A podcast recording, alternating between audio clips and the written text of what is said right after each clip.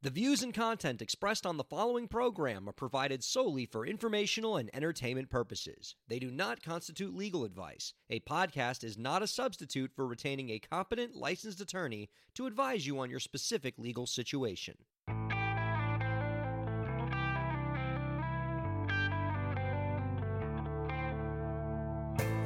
How's it going, everybody? Welcome to the show. You are watching Break the Business, where we empower indie creators and have some fun along the way. I'm Ryan Kairalla. It is a pleasure to have you here this week. I got JC, I got Elisa, I got the combination JC and Elisa. How you guys doing? My, welcoming my co-hosts for this episode, Elisa and JC. How are you? I'm so excited to see you guys. It's it's it's a thrill. it's a pleasure. It is um, it is a divine pursuit, and I'm happy to be here. I can't believe you undersold it.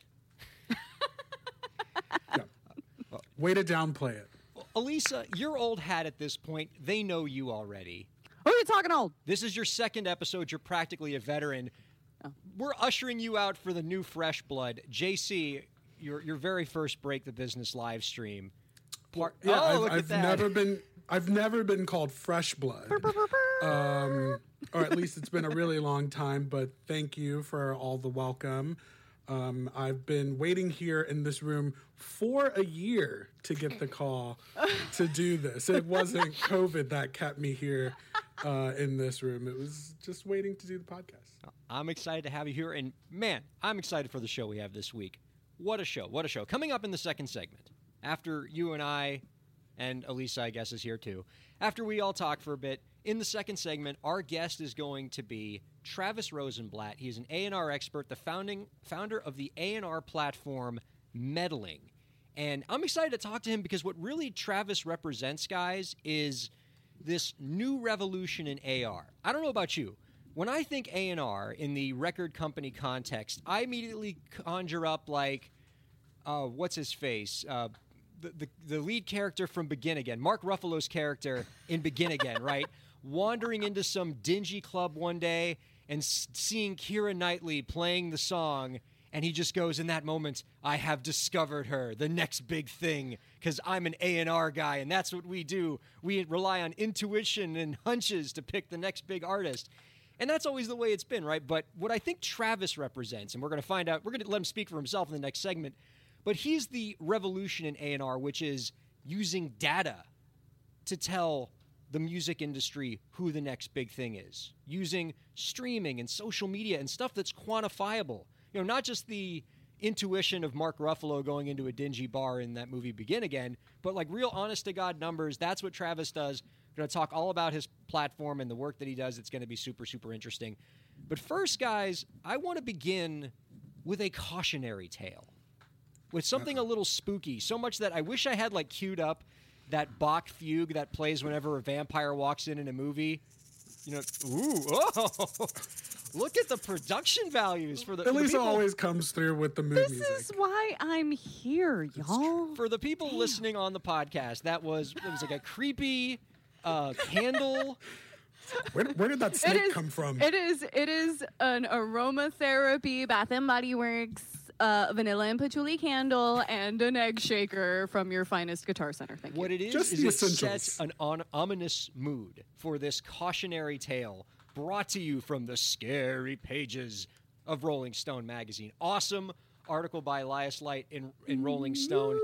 I'm glad I'm talking to you two here because you're both musicians, you're both creators.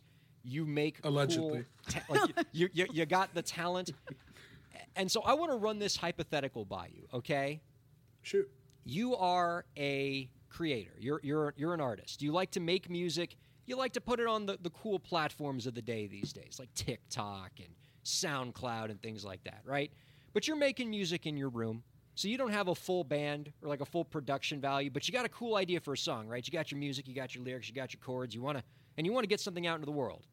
What do you need? Well, you need a beat. And thankfully, thanks to 21st century technology, we have platforms like BeatStars that provide all sorts of beats, right? You log on, you create an account, and there's all these people buying and selling beats on BeatStars. And that's where a lot of people will get their beats to if you want to make a quick and dirty song that you want to put on SoundCloud that you want to put on TikTok, and it's super easy. And then you look at the price tag of the things on BeatStars, right? $1,000 to buy a beat. You don't got that kind of scratch. But, but, a lifeboat, uh, a life preserver, if you will, you can lease the the, beat. You don't have to buy it. You can get like a, a one year lease on this beat that will allow you five up to 500,000 streams or up to 100,000 streams. You can lease the beat for a year. And really, you're just trying to make a little cute song on TikTok. So that's all you need, right? And you can get that for 1995. I sound like a Ron Popeil, right? Just 1995. Plus shipping and handling. Oh, that's where they get you. Everybody knows. um, so you rent the beat for 1995, and you put the song on TikTok, and wouldn't you know it, you got a little TikTok hit on your hands. It's doing it's doing bank. It's kicking butt. You're even attracting the attention of potential music managers and record companies. Travis Rosenblatt's meddling platform has found out about you because you're doing crazy numbers on your data. Just wrap it all together. And now here's where the cautionary tale comes in. You get a phone call from a music manager who gives you the I'm going to make you a star speech. Let's make a deal. I'm going to take your song to the moon, baby. Except he also bought your beat on BeatStars. Because he knows that it's a beat and he knows you probably got it on BeatStars and he probably knows you don't have a lot of money, so you probably rented it. And so he's bought your beat. And so now that guy has become the landlord of your beat, and you can't do anything with the song going forward. If you want to make the song a giant hit, he's the guy standing in your way. And this is a common tactic that's that uh, Elias Leight wrote about in Rolling Stone that's happening more and more called beat buyouts, where music managers and, and potential labels and people will buy a person's beat knowing that they leased it and basically can freeze the song unless you work with them which kind of takes away all your negotiating leverage. And you know, this is the this is the the nightmare horror that we're that I think is worthy of the scary like candle you held in front of the camera just now, mm. Elisa, because this is scary stuff. Definitely a growing sense of dread as you told that story. The deeper you got. it's interesting because it, it it almost sounds like people who who like sort of squat on domain names like right when they expire and then come back and be like, well, I'll sell it back to you for like thirty grand or whatever. It it just sounds like the just the next version of that for It- music. It is the TikTok version of cyber squatting. It's got it's got that it's got that residue to it. And they actually interviewed the manager who did this to this kid. I'm not going to name, any of their names. You can look it up in the Rolling Stone article, but basically TikTok did what you expected TikTok to do to this manager once they found out what this manager did and have uh, you know, not made his life particularly pleasant. Now, what the manager says in his defense is, "Look, I'm not trying to, you know, screw the kid here. I'm I'm just doing this because I want to work with you as an artist and I want to push this song, and so I just want to make sure that the song is already purchased, so we don't have to worry about the rights later." Oh, wow. yeah, He's helping you. He's guiding you. that's right. It's for you, man. It's for you. Just, Yeah. just a little light extortion for your own good. And I'm me say this. only holding your arm behind your back for your good. That's right. It's Your a good. nice stretch. Don't you feel that? Yeah. It's yoga. You'll like the feeling of the zip ties. They're great. Look, I this isn't going to be just the dunking on manager show, okay? I'm I'm not anti-manager. I I have a lot of music managers as clients. I work with music managers, and some of the music managers I know are wonderful people who put the artist first. If a client of mine ever tried to do something like this, I would drop them as a client without even thinking.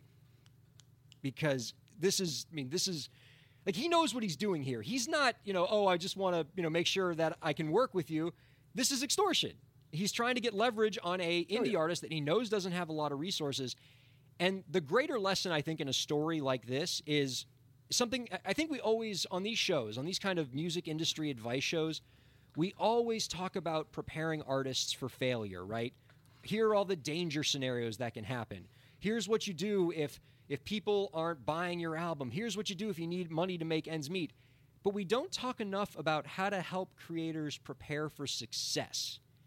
And so many mm-hmm. times when artists get in trouble, it's not because of their failures, it's because of their successes and not having the right things in place for them. So if you're, you know, so if you're, if you're going to buy these beats and, and you're, and you're going to use beats and then put those songs on TikTok, be prepared for these kinds of things to happen. If you're just making a song for giggles and you don't think it could possibly be a hit and you're not in it to make a hit, you just want to make a song on TikTok, then maybe you lease it. But if you're in this for your career, don't put your music in a position where somebody else can effectively own you because you don't have your rights squared away. And if you can't afford a particular beat, if you can't afford to buy a particular beat on BeatStars because of this, don't buy that beat. Get another beat. so this doesn't happen to you. um, but crazy, crazy story. I, I, encourage people to check it out. Uh, Elias Leight did some great reporting on this. And I, I mean, I feel very terrible for this artist. And um, I think he's coming out of it now, I hope. But uh, important cautionary tale there, preparing for success. Uh, JC, last week on the program, we got to talk about GameStop and the stonks, uh, the the at Reddit Wall. Street bets people that have taken out a bunch of hedge funds and turned the whole market on its head. Somehow turned GameStop into a twenty-five billion dollar company, which is kind of wacky. But you were telling me before the show started, JC, that all this has got you thinking about like what other companies uh, you'd like to see this done with. Absolutely, because as far as we're concerned, GameStop is over.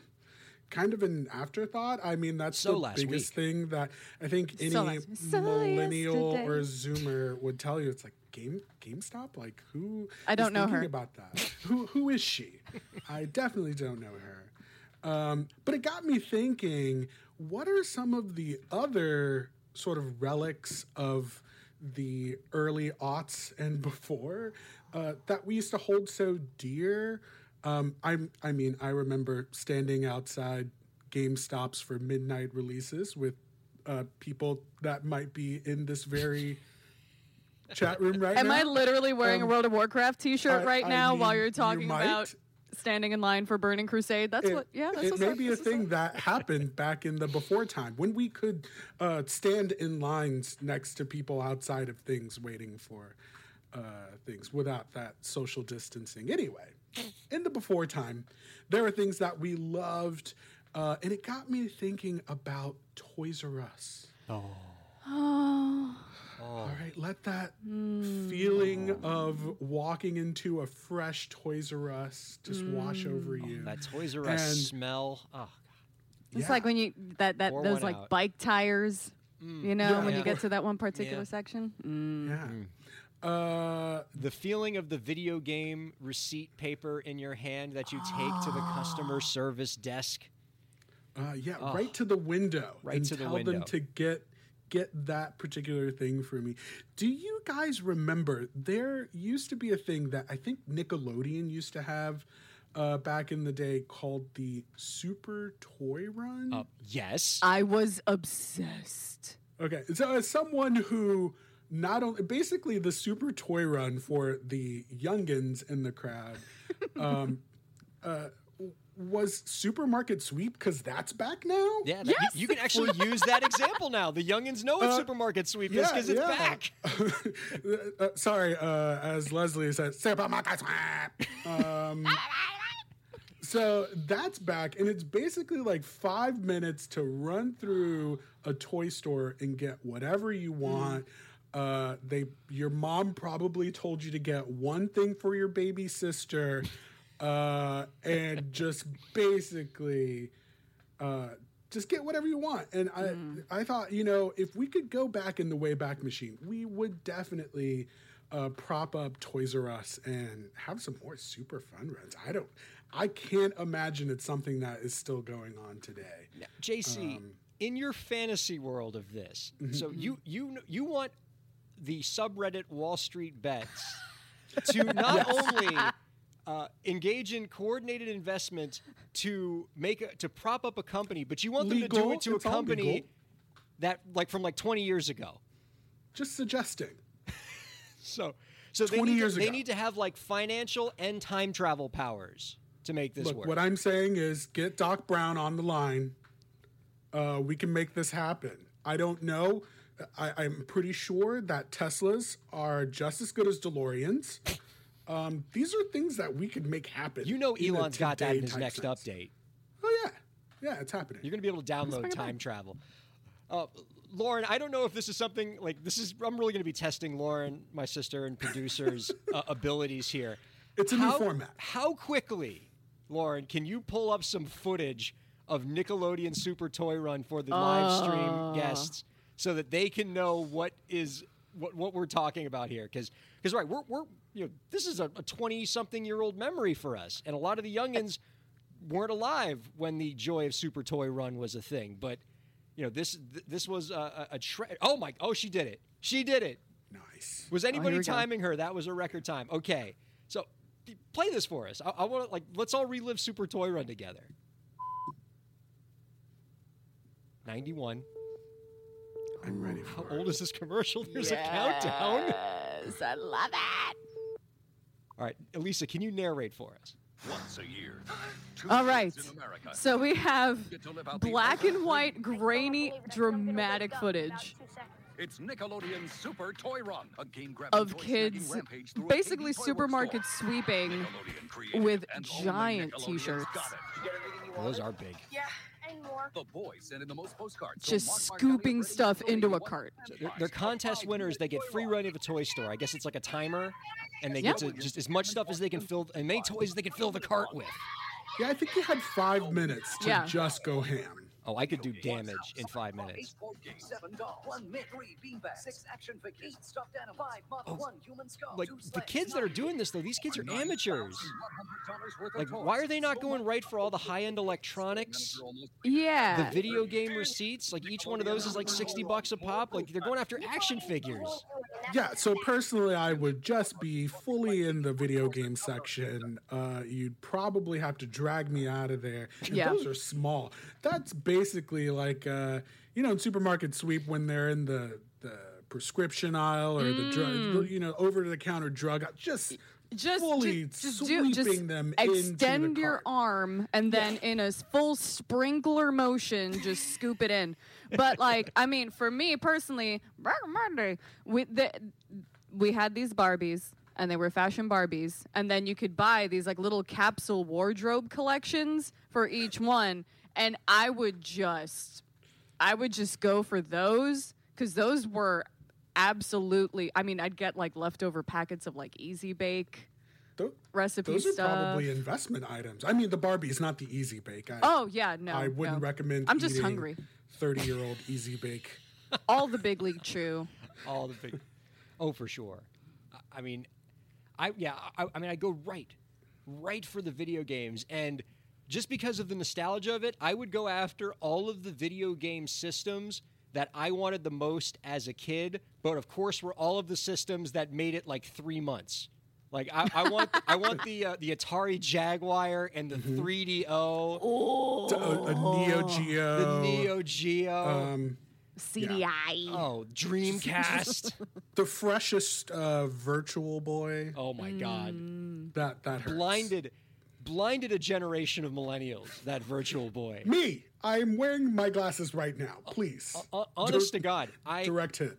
i mean i close my eyes even today and i can see the red li- red pixelated lines of the virtual boy because it is just permanently burned a tiny piece of my retina and but of my, course my optometrist. All I have to do is just say Virtual Boy, and he's like, "I, I got your Oh, oh, prescription. yes. You're ready." Here. oh you're gonna need the thick ones i'll be those are in the back Ah, yes. we're Allow gonna me. need extra drops for you sir man But the, what, what's interesting, this is like a, a KB toy place. I remember the the KB toys. I, I mean, I mean, Toys R Us is one thing, but KB toys KB. back when it was K A Y B E E and not trying to like rebrand itself as some like hip initial. KFC, like we don't know what that stands for. So like, but the one that I used to go to was like two stories. Actually, it was two floors. You'd like go up the stairs and like check out some. I think like all the dolls and stuff were on the second section, and there were, there was divided up. And I'm It's like, on that some, would uh, be FAO Schwarz tip. yeah. I, I- was I get like, that vibe would from be a it. nightmare. it would be it would be a nightmare to to traverse that. There would be several injuries. I feel like I feel like there was one part in that clip where there was a kid swiping stuff, and it was a very very tall shelf that was stacked very high with some sort of electronic toys. Nowadays, you know how quickly somebody would have gotten sued. Yeah. Something falls on me. I'm not walking out with 9100 bucks. I'm walking out owner of a KB toy store. This is kind of a depressing thought, but as I'm watching the clip of these kids that were probably our age in that clip, right? Um, Oh. And so they're they're in their 30s today, and all I can think about is how much that experience of just having like unbridled free reign to have any any material good your heart desires for a fixed period of like 5 minutes has to do permanent irreversible profound psychological damage such that I'm sure anybody who has participated in the Super Toy Run is just working through all sorts of things today. Well, do you think they still use that as like their calling card, like well into college? Oh my god. Like just I- what, wearing the shirt and everything. Fully. I would lead with it on every date. Every first date. That's the first because because if, if I'm dating people in my generation, You I have to know, know. that's a winner. Because they're gonna Yeah, have about a hundred super toy run questions, and that's I'm just gonna you know, they're going to want to live vicariously through that mo- those five minutes of ecstasy that I had, extending my arm while a bunch of GI Joes tumbled into the cart. Absolutely. Of course, of course, I'm gonna like talk about that at every every turn and every opportunity. Oh gosh, oh my heart beats just thinking about it because this is what Nickelodeon was growing up. It was them putting mm. before you all of these amazing prizes, whether it was mm. Super Toy Run, whether it was trips to space camp if you won ah. Legends of the Hidden Temple, or trips to uh, you know Puerto Vallarta on the Sandals Resort or whatever. Like whatever the, like Right. these these amazing things that nobody won, that nobody you knew ever won, and it just like filled you with heartbreak. Like these were the most like important things that every person in our generation wanted, and none of us ever got them, and so we're all sort of defined by that loss. I'm I'm I'm gonna go ahead and take over the show and just say if anyone of y'all is listening and or watching and owns a piece of the aggro crag that you could take a picture of and send it to us, please do. Yeah. Hard to believe this is an entertainment business show, huh? Yeah. J- JC comes in with one got- story about Super Toy and we get 20 minutes out of it because we Oh, all we're just want to live entertained. that Fully nostalgia. off the rails. We're I- that- entertained. that's what you brought me in here for. It's to take the show fully off the rails. Um, but uh, a, a, a entertainment business show we are indeed. Uh, poor Travis Rosenblatt has to follow that, but I know that it's going to be every bit as exciting. We're going to take the quickest of breaks. We'll be right back with our guest here on Break the Business. Thank you so much for listening. Ryan Kairalla here. I hope you're enjoying the show, and I hope that you're getting a lot out of it. I do what I do because I care about creators like you. A lot.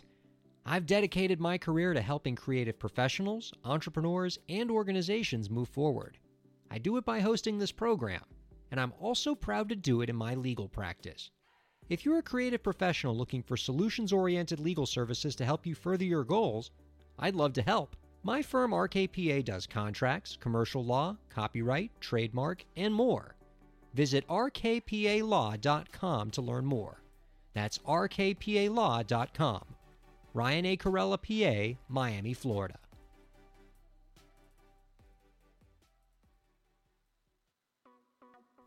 Streaming services for Break the Business provided by LEK Entertainment. LEK Entertainment is a full service entertainment company offering everything from consultations to full scale events and productions, including audio and video productions, voiceovers, staged theatrical productions, script and music development, and streaming services. For more information, visit lekentertainment.com. LEK Entertainment wants to help you bring your story to life.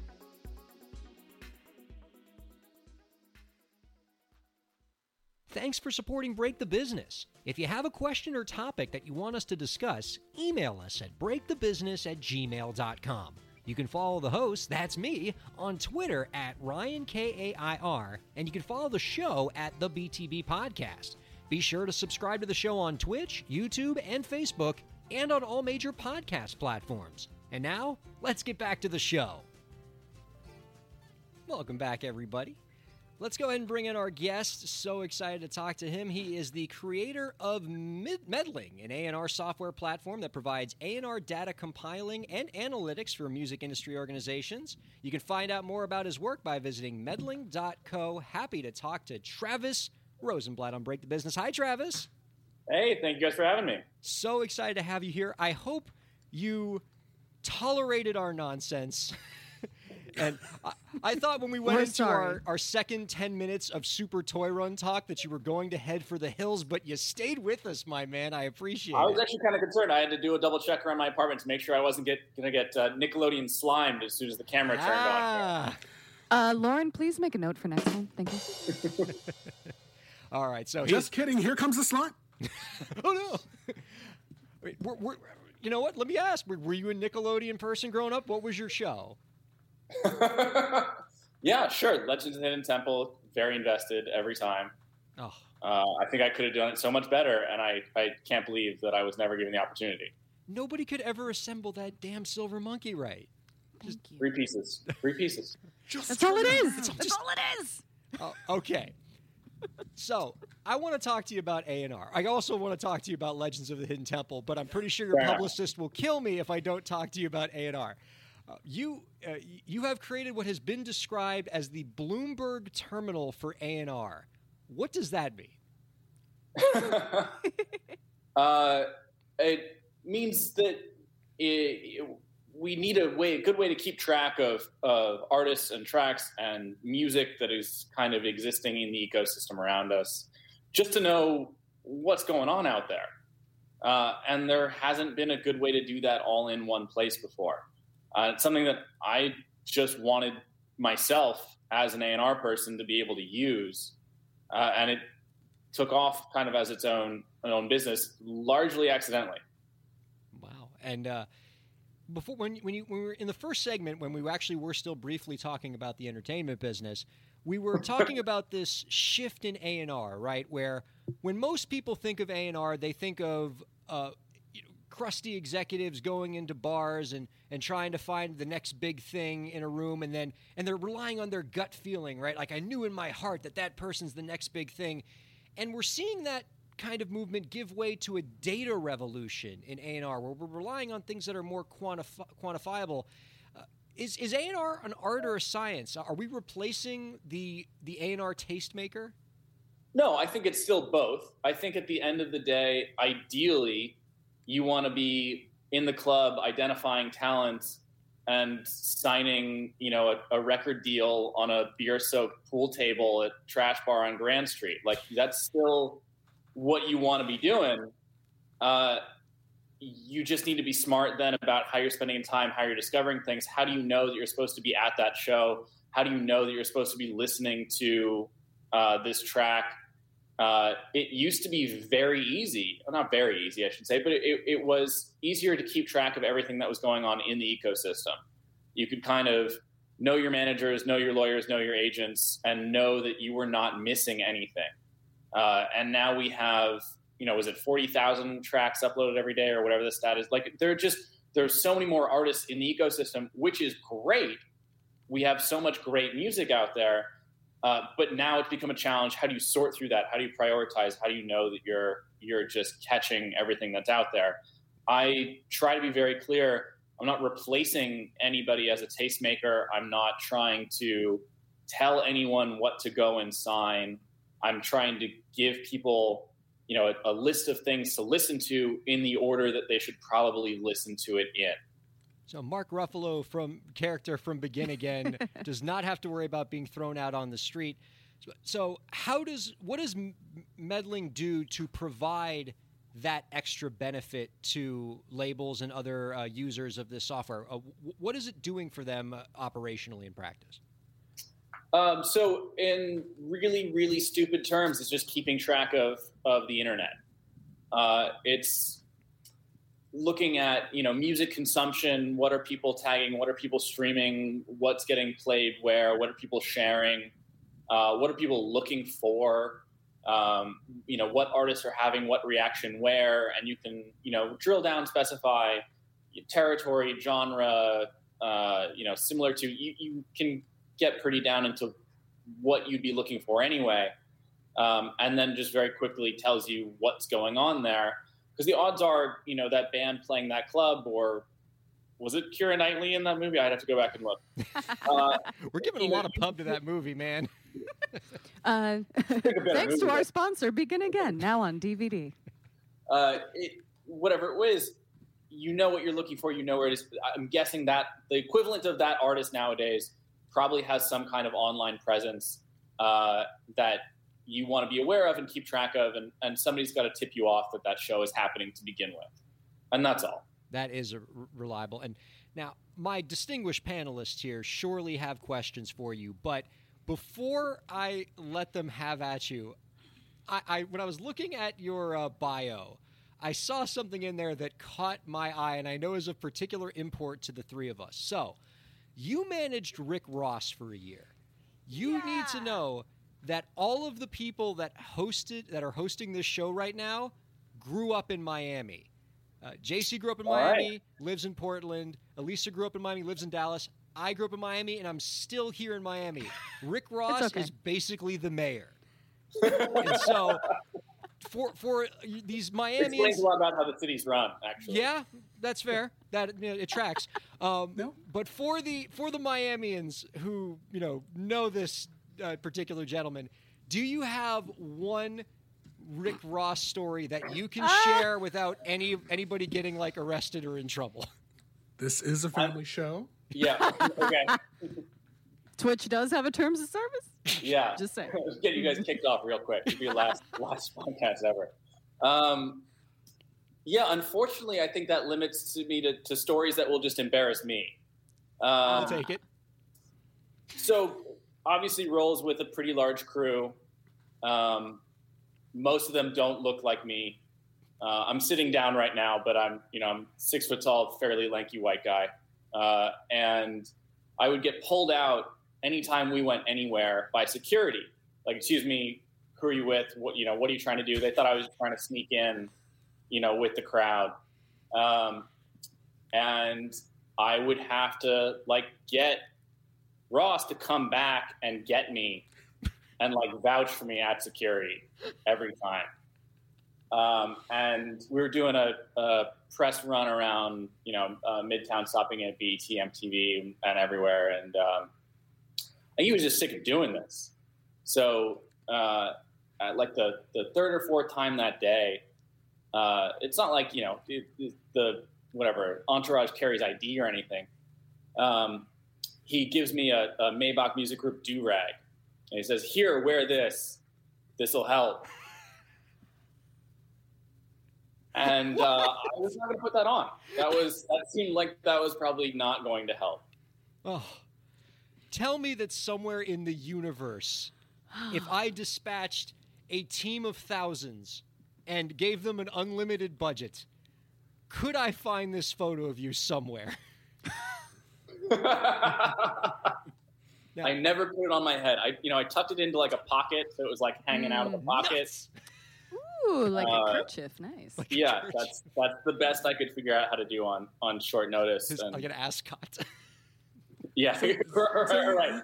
I was you in never, you never got around to the "I'm with Rick" T-shirt happening. I don't know that that would have sold it either, but you know, thankfully, thankfully these days are long behind me. I don't have to worry about this too much. Is there a backstory for how that happened? Uh, yeah, I I ended up working um, for. Uh, I mean, I, I personally was doing A&R in a, in a lot of indie alternative. I worked for Warner Brothers for a couple years. Mom and Pop worked for 300, and when it was, um, and it ended up accidentally working in for a lot of guys who had a lot of history in in hip hop and rap. And before 300 became a label, we were doing artist management.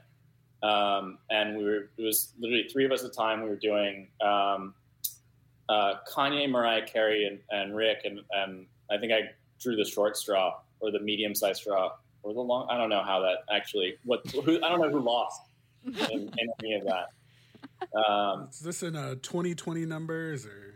yeah, Who knows?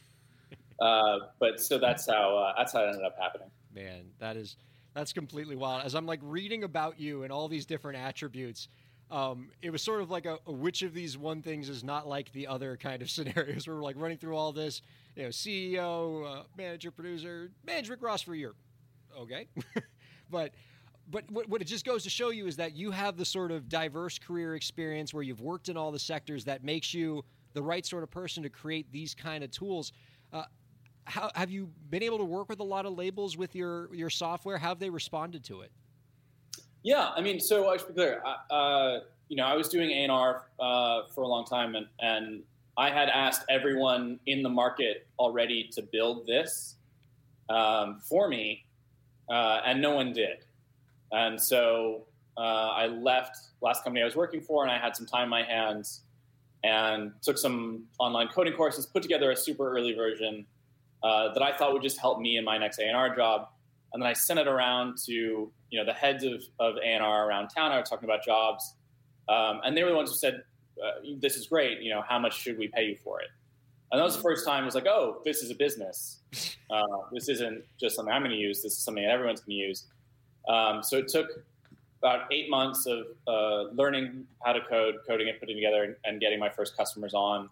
Um, but those, I mean, those first customers were it was Universal Music Group worldwide and, and Atlantic US, and um, uh, you know, fast forward today, I, I probably have around 20 customers, um, and it's you know uh, anybody from uh, well, I still have have Universal worldwide, but also some some indies um, that uh, that have come around. The the for for for years, and even when I started it, um, the idea of, of even you know looking at data to help you in any way was offensive to a lot of people. Um, I would you know get called names, laughed out of rooms, whatever. I'd have you know A and R executives tell me, you know, how dare I? They they have ears made of gold. They hear hits in, in their Mm. um, and it has just taken a while to kind of come around and, and now those same you know executives are are pretty heavy users but it's really taken a while to get there. Um, and i think it's just i mean it's, it's a lot of things you know.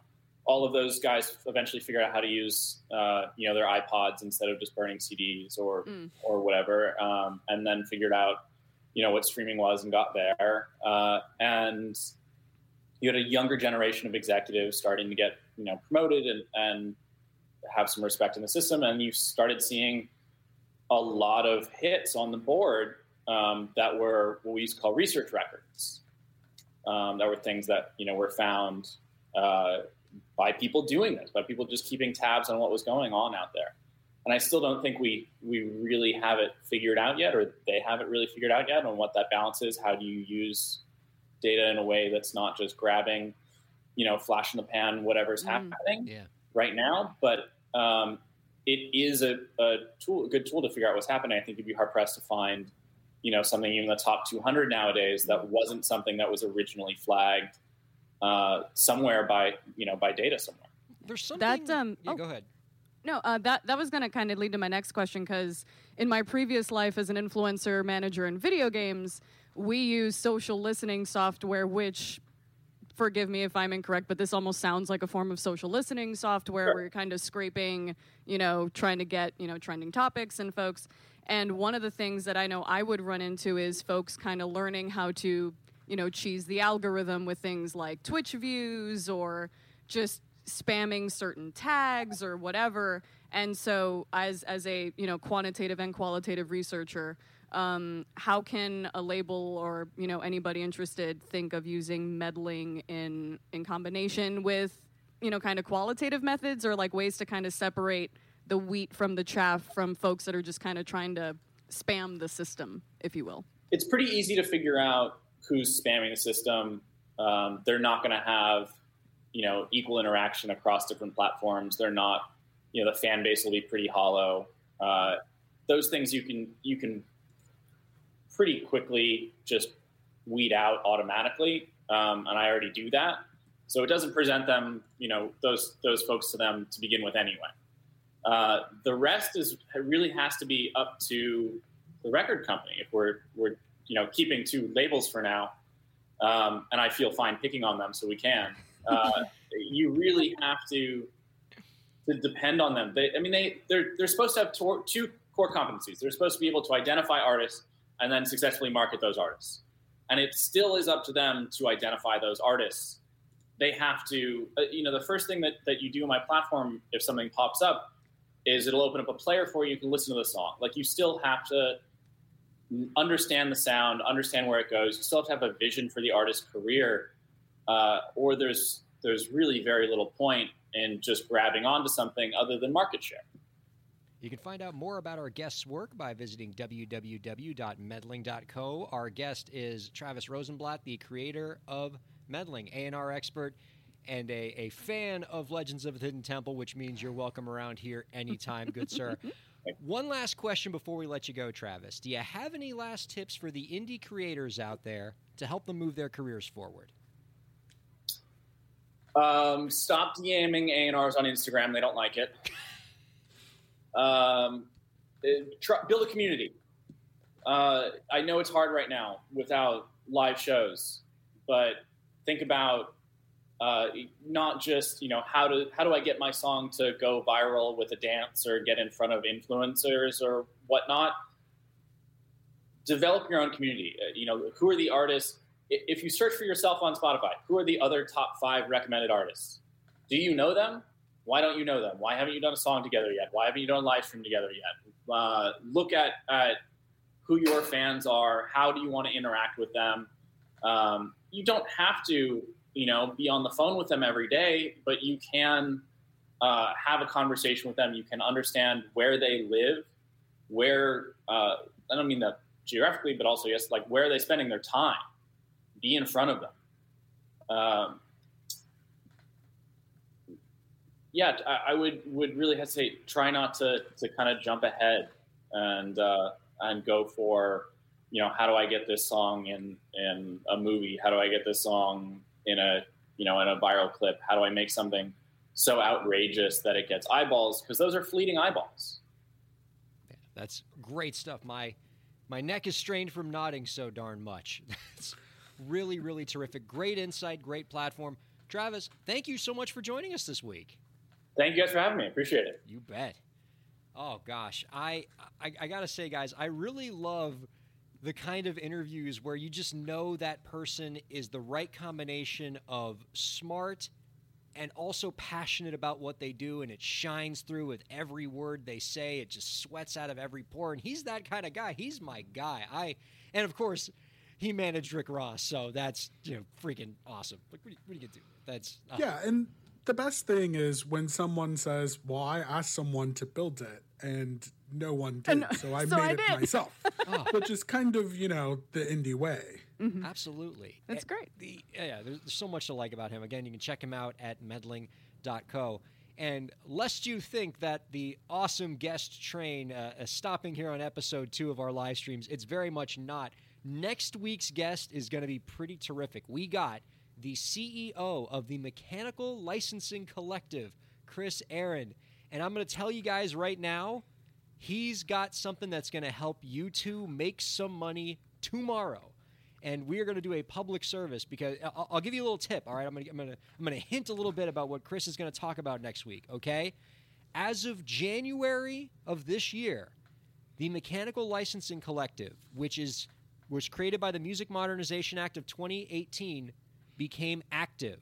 This is now the nonprofit organization that collects all of the mechanical licenses paid by all the streaming services, the Spotify's, the Apple Musics, and the download services like iTunes.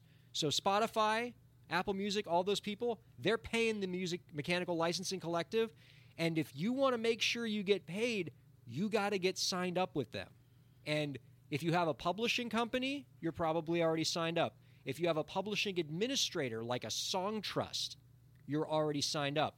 But a lot of self administered artists, a lot of artists that listen to this podcast, perhaps the two artists I'm talking to right now, are probably not signed up and are missing out on streaming royalties uh, from mechanical licenses. And so that's what we're going to talk to Kris Ahrend about next week. He's going to lay out how to get signed up and uh, how to make like it's it's it's JG Wentworth. It's your money. Like you want it now, go get it. It's sitting on that freaking platform right now. You probably already running have out the mechanicals. Go get it. Like I'm talking to you, indie artists. Like Go if you get- self-administer your own publishing, go to. The, but we're gonna find out how to do that next week, so I'm pretty excited for that. Speaking of, you know, artists doing cool stuff, Elisa, you were telling us that you are working on your EP right now. You're getting a project out. I'm like, this is great. I, I kind of like the idea of getting sort of being able to follow your progress on your own project in real time on this podcast each week. No, this is good. Keep me honest, because holy mackerel, this has been difficult in the middle of a panorama to to even get like the to even get the motivation, you know, and and the spoons.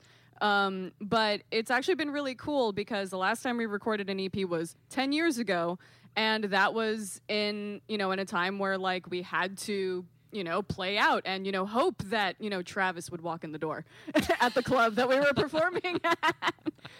um, um, but now it's it's it's really weird because all of my bandmates are separated and scattered to the four winds, and this is kind of our last EP that we're kind of doing together. I think before Evan and I just be like, let, let, let, let's see if we can churn out more tunes, just the two of us, and maybe we don't have to like do this every ten years. Maybe it could be like a song a month or something.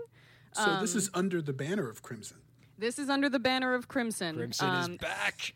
Crimson is back. Crimson, beep, is back, and it's um, it's four songs on this EP, um, and I jokingly call it the loose ends EP because it's it's three, s- yeah, it's two songs. Well, yeah, technically three songs that we used to play together as a band, two original songs and one cover, and uh, one new song that Evan and I wrote uh, last year that is really weird because usually we would write a song, take it to the band, we'd perform it as a band and whatever. But this is like a brand new tune that has not touched any other bandmates. And so it's really weird, like making, you know, quote unquote, like making music without them or like making the song in a computer instead of the band first, which is a really old lady thing to say. because Billie Eilish is here like being amazing with a laptop, you know, and her brother in a bedroom. So like, you know, but but it's it's an it's been an interesting experience, you know, making making this stuff in a completely different way. So, I mean, you just mentioned some really sort of modern stuff. Uh, that your band is not all in the same city as No. you, and so you are collaborating essentially digitally. Yep. How are you making this happen? Um, thank you, JC. That's mm, great. Um, um, th- thank up. you. Uh, um, so um, the what we did was we recorded. Um, you, you can see some of the clips on a video available right now at YouTube.com/slash Elisa Rockdoc. There's actually you know, footage of this happening. Um, we recorded a guide track, so just like a cheesy acoustic version of the tune, um, and then with Evan on a microphone being like, okay, and then this drum fill goes here, and then you go dagadoo here, and like all that stuff. And then we sent, literally sent that off to the drummer so that he could play stuff. Um, and then he has his. um, shout out to uh, Evan Lamb, guitar player in the chat, that says, I swear I'll finish guitars soon. Thank you for watching live along uh, with, with us. Um, Target date but- 2028. but Brian has his own studio. I mean, Brian um, at Brian Lang Music, amazing drummer. Um, he's had to kind of be like, hey, well, I can't play out as much as I used to. So he had to basically craft his own studio in his bedroom in order to basically fulfill stuff during quarantine. And um, so he just recorded stuff and sent it to us back. And so we have all his drum tracks and we can kind of plug them into Logic. And then uh, since we have our our bass player Alex, he mostly plays synth bass, and that's just MIDI. So he could literally send us a MIDI file, and then we just put it in here, and then we can make the bass sound however we want. So it's it's weird because it's it's you know like the one silver lining that we can find about the core is that it like forced people to very quickly innovate on remote collaborative music making um, in a way that is really cool and actually like surprisingly um, i think successful. Like the fact that evan is able to track guitars like literally in our spare bedroom with the new setup that he has now is kind of bananas. Now- and i could not have envisioned this 10 years ago Elisa, I know that your initial instinct when I ask this question is going to be to answer this with, hey, one step at a time, damn. But I know you, and I know you've given some at least initial thought to how you might want to promote this EP once it gets out there. Because, you know, just as you noted, the methods that are available to artists today to create music are different than what they were 10 years ago. And the methods that artists use to promote music are different than what they were 10 years ago. And I know you've dove into some of those things. Have you, what initial thoughts have you given to that process? gosh um well i'm trying to like be like tiktok famous or whatever but um so well i mean one one of the things i'm doing is like in just realizing the process of being a content creator um instead of doing this thing it's you know it's it's almost like the I, I used to be a you know kind of old game industry like you know six you know like like two year marketing campaign whatever. Um, now it's sort of like a beyonce moment like announce and drop but at the same time it's also like an early access moment because instead of me being like no don't hear this yet. It's not perfect. No i'm only going to release my baby when like all four songs are absolutely perfect. Now i'm like eh maybe I'll just like let them listen to like a raw drum take or something, or Yeah. like you know maybe I'll let them listen to you know I'll, I'll live stream.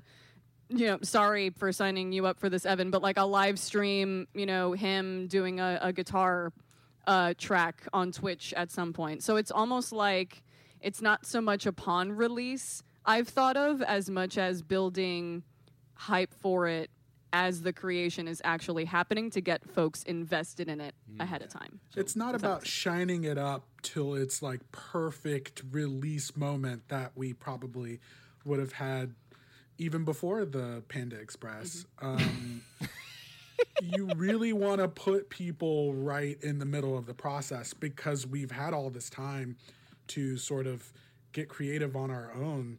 And I think people like seeing other people have a creative moment and then see the final product at the end. Yeah. And to Travis's point, it's about building a community, right? Yeah. So it's like I have folks on Patreon and they will get early access to songs before they go live. Um, and there are folks on my Discord that are like super excited to get any kind of behind the scenes stuff. And like those are the folks that are going to end up being your evangelists when the song drops um, or the EP drops or whatever it is. So it's like it's like have I thought about like how like, what I'm gonna do after it ends up on the streaming platforms? Nah, not really. Um, I'll probably end up making you know a version of a of a video. Like I don't think I'm gonna you know do like major production value music video, but who knows? But maybe some sort of lyric video on YouTube to make sure that is up there. Make sure my lyrics are up on Genius. Like all of those like nice little admin things, but I haven't thought that far ahead. I, I how about this? I would love to just finish the damn thing because this thing is ten years in the making. Well, there's that. So there's that. You bring up an interesting point about you you not caring as much about showing people perfection, and I really do think that's a that's a huge difference between the enter- indie entertainment industry as a whole today versus ten years ago. Because when when we, when when indie artists were making music ten years ago, or even twenty years ago, what would, what did they always tell us? Right? What did you need? You needed a press kit with a polished set of photos that had to Oh be professionally God. done and airbrushed, and you got to look like a freaking like model, and it's all got to be photoshopped and well Could we lit. just all bring in like old headshots to just will exercise that particular see- demon? you will sooner see Travis Rosenblatt in that do rag before you see any of my like damn headshots or press kit photos from from like 10 or 20 years ago. But but that's what it was, right? Like everything like your your photos had to be polished, your music had to be polished, and today's listeners, today's viewers, whether it's podcasts or live streams or anything, they want the raw stuff. They want to feel like they're part of your process. They want to see the dirty because it makes them feel like they're true fans. They don't want like there's a, such a distaste for finished product. People like the lo-fi stuff. It's really interesting. But it's a great shift for indie artists because all that polish is expensive and it's time consuming, which doesn't help, you know, indie creators But if you can, but if it's all about just churning out stuff and it doesn't matter if it's perfect because they just want to see your process, that's favorable to someone in your situation, Elisa.